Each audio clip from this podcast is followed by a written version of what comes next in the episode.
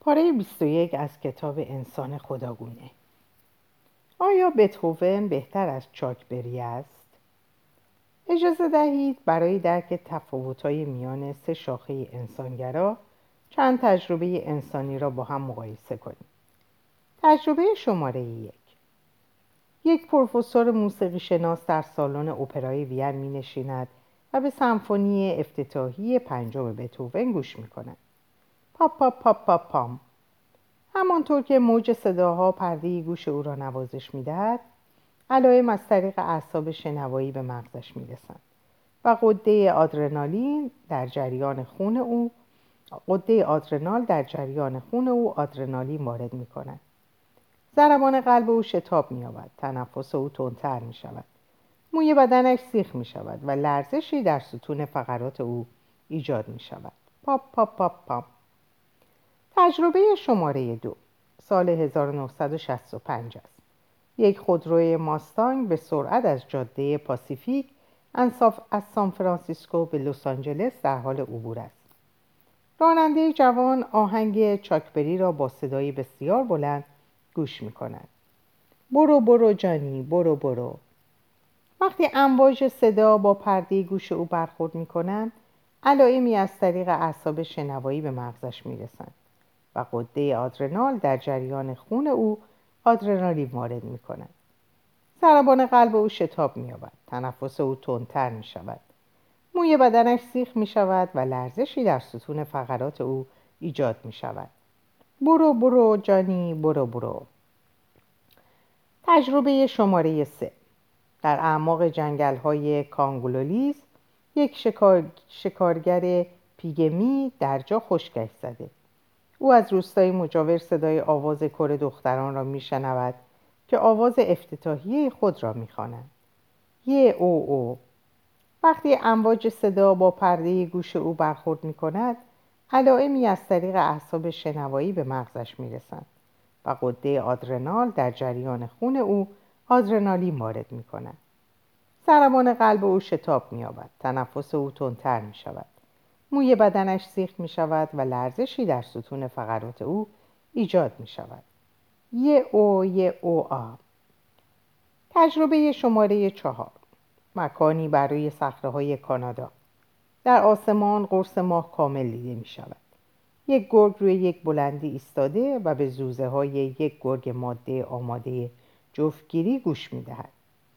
وقتی امواج صدا با پرده گوش او برخورد می کنند علائمی از طریق اعصاب شنوایی به مغزش می‌رسند و قده آدرنال در جریان خون او آدرنالین وارد مغز می کند. ضربان قلب او شتاب مییابد. تنفس او تندتر می شود موی بدنش سیخ می شود و لرزشی در ستون فقرات او ایجاد می شود کدام یک از این چهار تجربه ارزشمندتر است؟ اگر شما یک ریبرال باشید خواهید گفت که تجربه پروفسور موسیقی شناس راننده جوان شکارگر کانگلولیز همگی به یک اندازه ارزشمند هستند و همه آنها باید به یک اندازه مورد احترام قرار گیرند هر تجربه انسانی معنایی منحصر به فرد در خود دارد و با آن معنای جدیدی به دنیا اضافه می کند. برخی از مردم علاقه من به موسیقی کلاسیک هستند. برخی دیگر راکندرول و بعضی هم آوازهای آفریقایی سنتی را ترجیح می دهند. دانشجویان موسیقی باید با وسیع ترین طیف سبک ها آشنا باشند و هر کدام در پایان روز می تواند به آیتیون استور سری بزند و با کارت اعتباری خود موسیقی مورد علاقه خود را خریداری کند. زیبایی در گوش های شنونده است و حق همیشه با مشتری است. اما گرگ انسان نیست. پس تجربهش ارزش بسیار کمتری دارد و نتیجتا زندگیش هم کم ارزشتر است. از این رو کشتن گرگ برای دفاع از انسان مورد توافق هماهنگی است. پس با این استدلال گرگها رنگ نمی‌دهد و کارت اعتباری هم ندارد. این نظریه لیبرال از جمله در صفحه طلایی مسافر منعکس شده است. آمریکایی‌ها در سال 1977 کپسول مسافر یک را به فضای بیرونی فرستادند که همکنون منظومه شمسی را ترک کرده است و به عنوان یک ساخته دست انسان در میان ستارگان شناور است ناسا در کنار تجهیزات علمی یک صفحه طلایی هم قرار داده تا بتواند در معرفی سیاره زمین به موجودات فضایی کنجکاوی که با این کپسول مواجه می شوند کمک کند. این صفحه حاوی اطلاعات متنوع علمی و فرهنگی درباره زمین و ساکنان آن تصاویر و صداها و دهها قطع موسیقی از سراسر دنیاست که تصور می رود بتواند به عنوان نمونه های مناسبی از دستاوردهای هنری زمینی معرفی شود. آلبوم نمونه های موسیقی کلاسیک بدون نظم معینی شامل پرلوت سمفونی پنجم بتوون، موسیقی آمیانه معاصر شامل جانی بیگود از چاکبری و موسیقی سنتی از سراسر دنیاست. از جمله یک آواز افتتاحی از دختران کانگولیز پیگمی اگرچه این صفحه حاوی صدای زوزه های گرگ هم می باشد اما نه در آلبوم موسیقی بلکه در قسمت دیگری که حاوی صدای موج و باد و باران است. قرار داده شده است. پیام به شنوندگان بالقوه این صفحه در ستاره آلفا در راه شیری این است که بتوون چاکبری و آواز افتتاحی پیگمی به یک مقوله همتراز تعلق دارند. اما زوزه های گرگ, متعلق به مقوله دیگری است. اگر شما سوسیالیست هستید شاید با لیبرال ها موافق باشید که تجربه گرگ ارزش ناچیزی دارد. اما ارزش آن سه تجربه انسانی را برابر با هم ارزیابی خواهید کرد.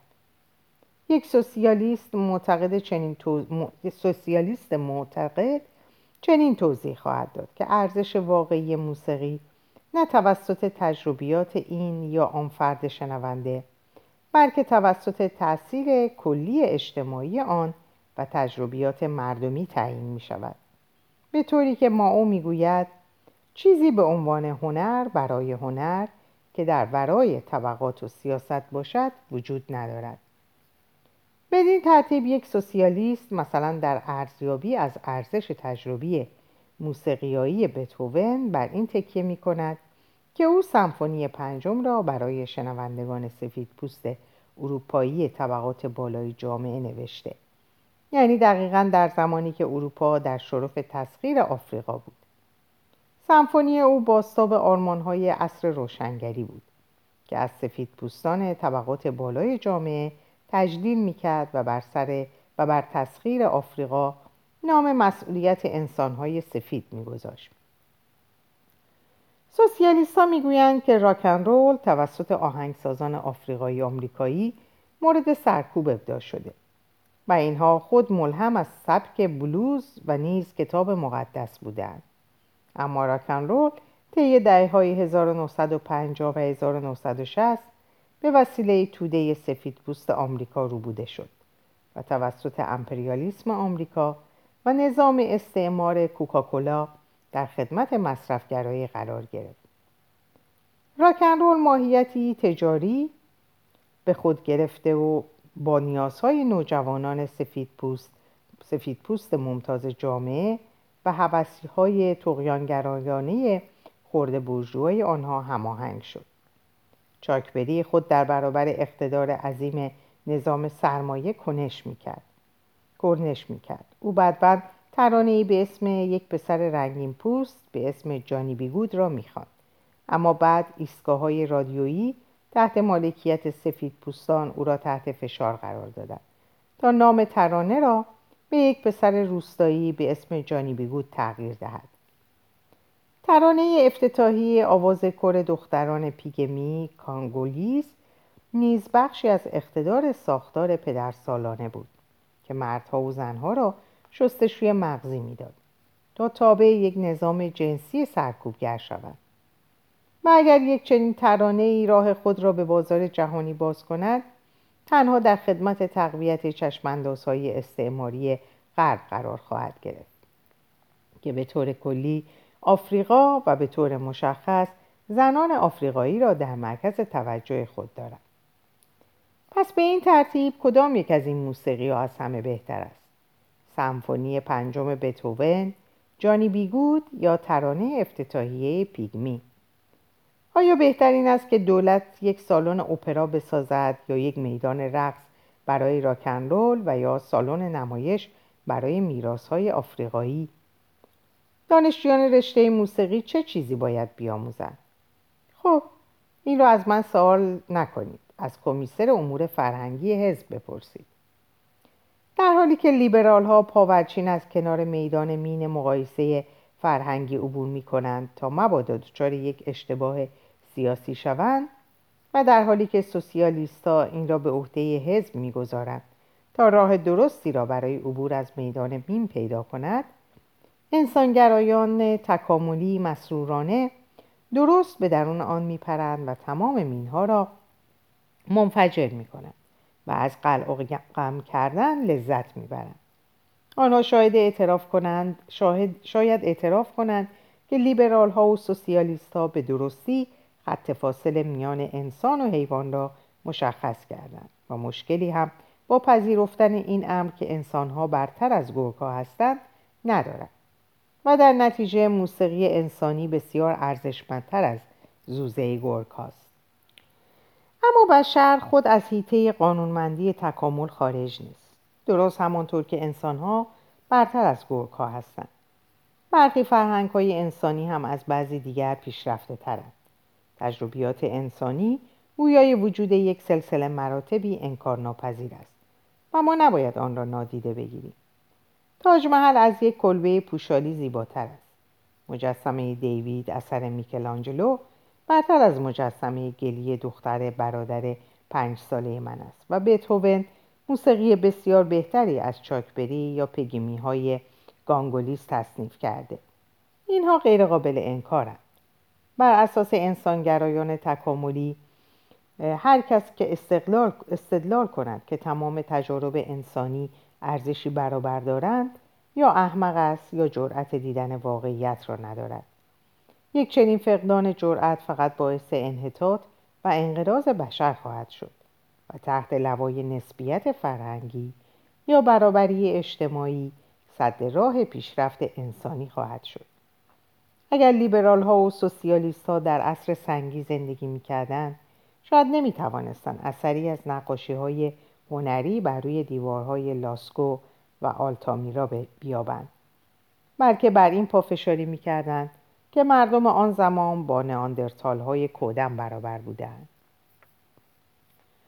جنگ های مذهبی انسانگرا تفاوت های میان انسانگرایی لیبرالی، انسانگرایی سوسیالیستی و انسانگرایی تکاملی بدون سطحی به نظر می رسید. در مقایسه با شکاف عظیمی که میان فرقه های انسانگرا از یک طرف و مسیحیت، اسلام یا هندویس از طرف دیگر وجود دارد بحث های میان نسخه های متفاوت انسانگرایی پیش, پیش پا افتاده می نماید. تا وقتی که توافق بر این باشد که خدایان مردهاند و این تنها تجارب انسانی هستند که به کهکشان معنا می‌دهند. آیا واقعا اهمیت اساسی خواهد داشت اگر گروهی گمان کند که تمامی تجارب انسانی جایگاهی برابر دارند و گروه دیگری معتقد باشد که برخی تجارب از بعضی دیگر برتر هستند؟ اما وقتی انسانگرایی بر جهان خیره شد این تفاوت‌های درونی گسترش یافتند. و در مواردی تا سرحد کشنده ترین جنگ مذهبی در تاریخ خود را نشان دادند. نظریه لیبرال سنتی در اولین دهه قرن بیستم کماکان نسبت به پویایی خود مطمئن بود. لیبرال ها معتقد بودند که کافی است که ما به افراد حداکثر آزادی بیان را بدهیم تا بتوانند از خواستای درونی خود پیروی کنند. آنگاه دنیا از صلح و کامیابی بی سابقه بهره خواهد شد. از بین بردن کامل قیود سنتی سلسله مراتبی ها ادیان مهم و امپراتوری های خشونتبار شاید مستلزم گذشت زمان باشد. اما هر دهه آزادی ها و های جدیدی با خود به ارمغان خواهد آورد و ما نهایتا قادر خواهیم شد تا بهشت را بر روی زمین برپا کنیم. لیبرال ها در دوران خوش گذشته در جوان 1914 گمان می‌کردند که تاریخ بر مرادشان است در کریسمس 1914 لیبرال ها در بحت عمیقی فرو رفتند و عقایدشان طی دهه های بعدی در معرض یورش دوگانه از چپ و راست قرار گرفت. سوسیالیست ها معتقد بودند که لیبرالیسم در واقع برگی از یک نظام بیریشه استثمارگر و نجات پرست است. به جای آزادی خود ستایانه مالکیت را بگذارید. دفاع از حقوق فردی برای رسیدن به رضایت عملا به معنای دفاع از منافع و امتیازات طبقات متوسط و بالاست. تا وقتی که نمی‌توان محل زندگی خود را انتخاب کرد اجاره خانه خود را پرداخت از امکان تحصیل موضوع, موضوع مورد علاقه به دلیل عدم توانایی در پرداخت شهری محروم ماند و به دلیل عدم استطاعت در خرید یک خودرو از سفر محروم ماند آزادی به چه کار خواهد آمد؟ طنز معروفی وجود دارد که می‌گوید تحت لیبرالیسم همه آزادند تا از گرسنگی بمیرند. از این هم بدتر. لیبرالیسم با تشویق مردم به اینکه خود را همچون افرادی جدا از هم تصور کنند آنها را از اتحاد با یکدیگر با دیگر اعضای طبقه خود باز می‌دارد و مانع وحدت آنها در مقابل نظامی که آنها را سرکوب می کند می شود. از این رو لیبرالیسم نابرابری را جاودانی می کند و توده ها را محکوم به فقر می کند و باعث از خود بیگانگی اقلیت ممتاز جامعه می شود. در حالی که لیبرالیسم با این ضربه چپ تعادل خود را از دست داده بود انسانگرایی تکاملی ضربه ای از راست به او نواخت. نجات پرستان و فاشیست ها لیبرالیسم و سوسیالیسم را به دلیل برهم زدن نظام انتخاب طبیعی و فراهم آوردن شرایط انحطاط بشر سرزنش می‌کردند. آنها هشدار می‌دادند که اگر به تمام انسانها ارزش برابر و موقعیت تولید مثل برابر داده شود انتخاب طبیعی کار خود را از دست خواهد داد و مناسب ترین انسانها در اقیانوسی از انسانهای نامرغوب غرق خواهند شد و راه تکامل انسان به ابر انسان به انقراض بشر منتهی خواهد شد. از سال 1914 تا 1989 یک جنگ مرگبار مذهبی میان این سه فرقه انسانگرا در گرفت. و لیبرالیسم از آغاز متحمل شکست های پی در پی شد نه فقط چیرگی رژیم های کمونیست و فاشیست بر کشورهای متعدد بلکه زیر سوال بردن هسته اندیشه های لیبرال همچون اندیشه کودکانه اگر نگوییم خطرناک عرصه را بر لیبرالیسم تنگ تر کرد آیا فقط با آزادی دادن به افراد دنیا به صلح و کامیابی خواهد رسید؟ بله درست است. جنگ جهانی دوم که ما اکنون به عنوان پیروزی بزرگ لیبرال از آن یاد می کنیم فاقد چنین ای در آن زمان بود. جنگ با نزاعی میان یک اتحاد نیرومند لیبرال و یک آلمان نازی منزوی شروع شد. حتی ایتالیای فاشیست تا جوان 1940 ترجیح داد تا نظارگر باشد. اتحاد لیبرال از یک برتری اقتصادی و پشتوانه آراء عمومی بسیار چشمگیری برخوردار بود وقتی درآمد ناخالص ملی آلمان در سال 1940 معادل 387 میلیون دلار بود درآمد ناخالص ملی مخالفین اروپای آلمان روی هم به 631 میلیون دلار رسید. حال درآمد ناخالص ملی کشورهای آن سوی آبها مثل قلمروهای بریتانیایی و امپراتوری های بریتانیایی و فرانسوی و هلندی و بلژیکی را به حساب نمی آوریم. اما برای آلمان فقط سه ماه از بهار 1940 طول کشید تا با اشغال فرانسه، هلند، بلژیک، لوکزامبورگ نروژ و دانمارک بر لیبرال ها برتری تعیین کننده یابد تنها چیزی که بریتانیا را از چنین سرنوشتی نجات داد کانال انگلیس بود. آلمانی ها نهایتا درست در زمانی شکست خوردند که کشورهای لیبرال با اتحاد شوروی متحد شدند که با 25 میلیون قربانی بیش از همه تاوان جنگ را پرداخت در حالی که بریتانیا و آمریکا هر کدام نیم میلیون نفر را از دست دادند. بخش بسیاری از افتخار پیروزی بر نازیسم باید به حساب کمونیسم گذاشته شود. کمونیسم حداقل در کوتاه مدت برنده بزرگ جنگ بود.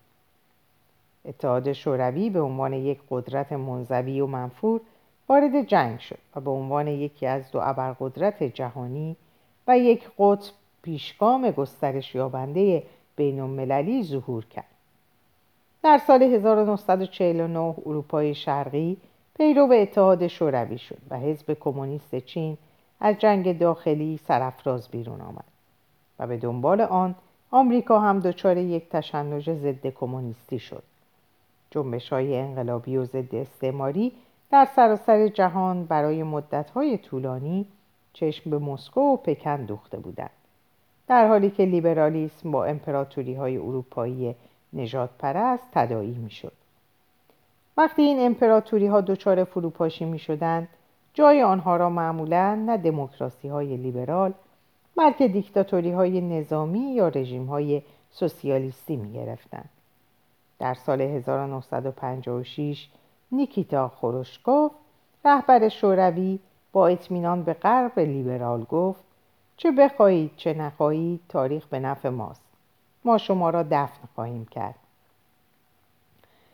خروشچوف همانند شمار فزاینده از رهبران جهان سوم و روشنفکران جهان اول صادقانه بر این باور بود در سالهای دهه 1960 و 70 واژه لیبرال در بسیاری از دانشگاه های غربی یک ناسزا محسوب می شد.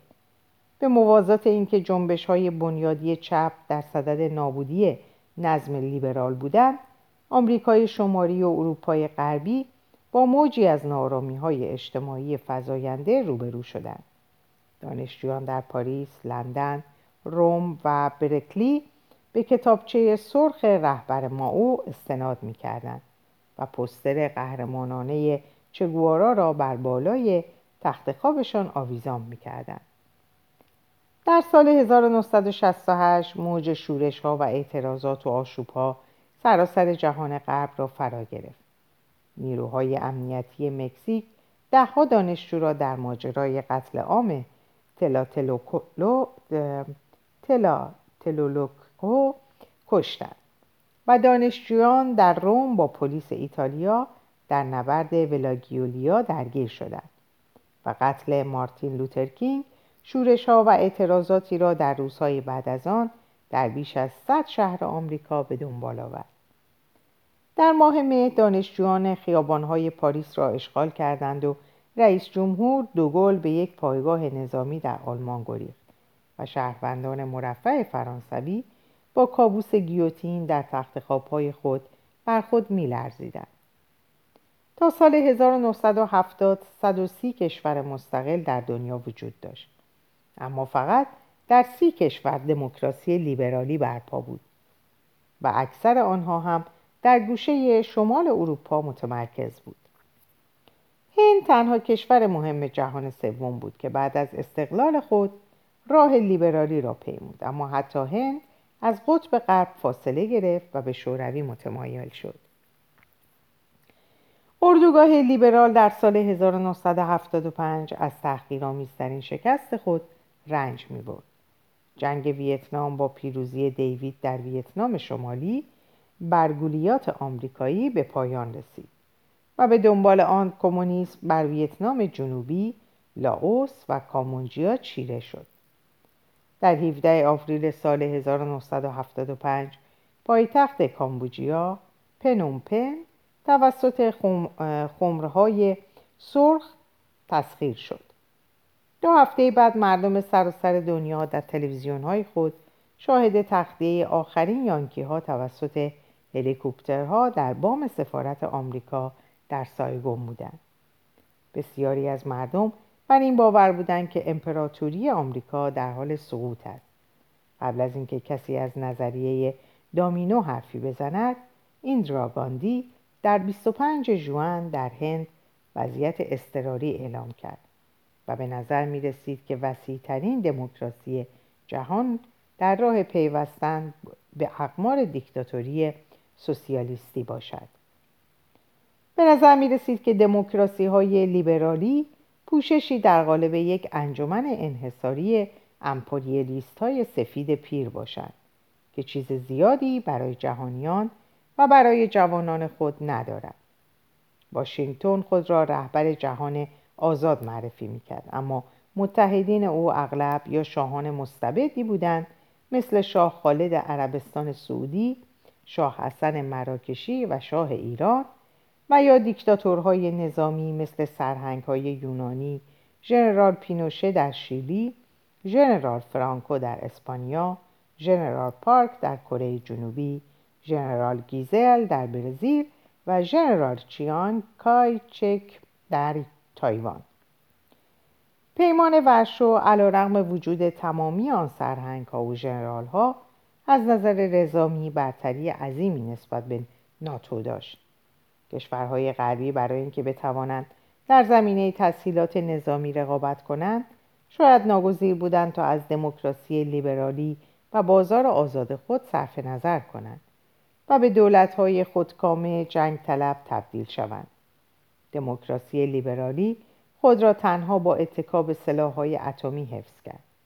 ناتو سیاست مد یا تخریب حتمی دو طرفه را اتخاذ کرد که بر اساس آن حمله های احتمالی شوروی می توانست با حجوم تمام ایار اتمی پاسخ داده شود لیبرال ها تهدید می کردن. اگر شما به ما حمله کنید مطمئن باشید که هیچ کس جان سالم به در نخواهد بود لیبرال دموکراسی و بازار آزاد خود را در پشت این حفاظ حیولایی به عنوان آخرین سنگر پنهان کرد و غربی ها می توانستند از رابطه جنسی، مواد مخدر، راکن و همچنین ماشین لباسشویی، یخچال و تلویزیون بهرهمند شوند. بدون سلاحهای هسته‌ای نه راکن رول نه گروه بیتل و نه فروشگاه های بزرگ می توانست وجود داشته باشد. اما در عواسط دهه 1970 به نظر می رسید که با وجود های اتمی آینده متعلق به سوسیالیسم باشد و سپس همه چیز تغییر کرد دموکراسی لیبرالی از سطح آشغال خود بیرون خزید خود را تمیز کرد و جهان را تسخیر کرد. فروشگاه های بزرگ نشان دادند که بسیار قوی تر از اردوگاه های کار گولاک شوروی هستند. جنگ های ای در اروپای جنوبی برپا شد و رژیم های مستبد در یونان اسپانیا و پرتغال سقوط کردند و راه را برای حکومت های دموکراتیک باز کردند.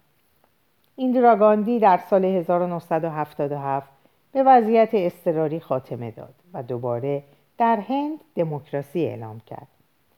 طی سالهای دهه 1980 دیکتاتوری های نظامی در آسیای شرقی و آمریکای لاتین در کشورهایی مانند برزیل، آرژانتین، تابوان و کره جنوبی، تایوان و کره جنوبی جای خود را به حکومت‌های دموکراتیک دادند.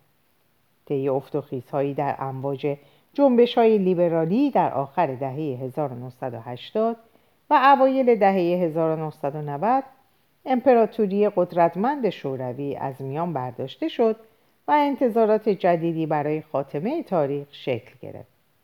لیبرالیسم پس از دهه ها عقب نشینی و شکست برنده بلا منازع جنگ سرد شد و علا رقم جراحت های سطحی از جنگ های مذهبی و انسانگرا سرفراز بیرون آمد.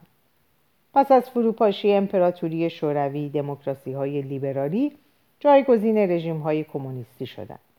نه فقط در اروپای شرقی بلکه در بسیاری از جمهوری های سابق شوروی مثل دولت های بالتیک، اوکراین، گرجستان و ارمنستان حتی روسیه خود ادعای دموکراسی سر داد.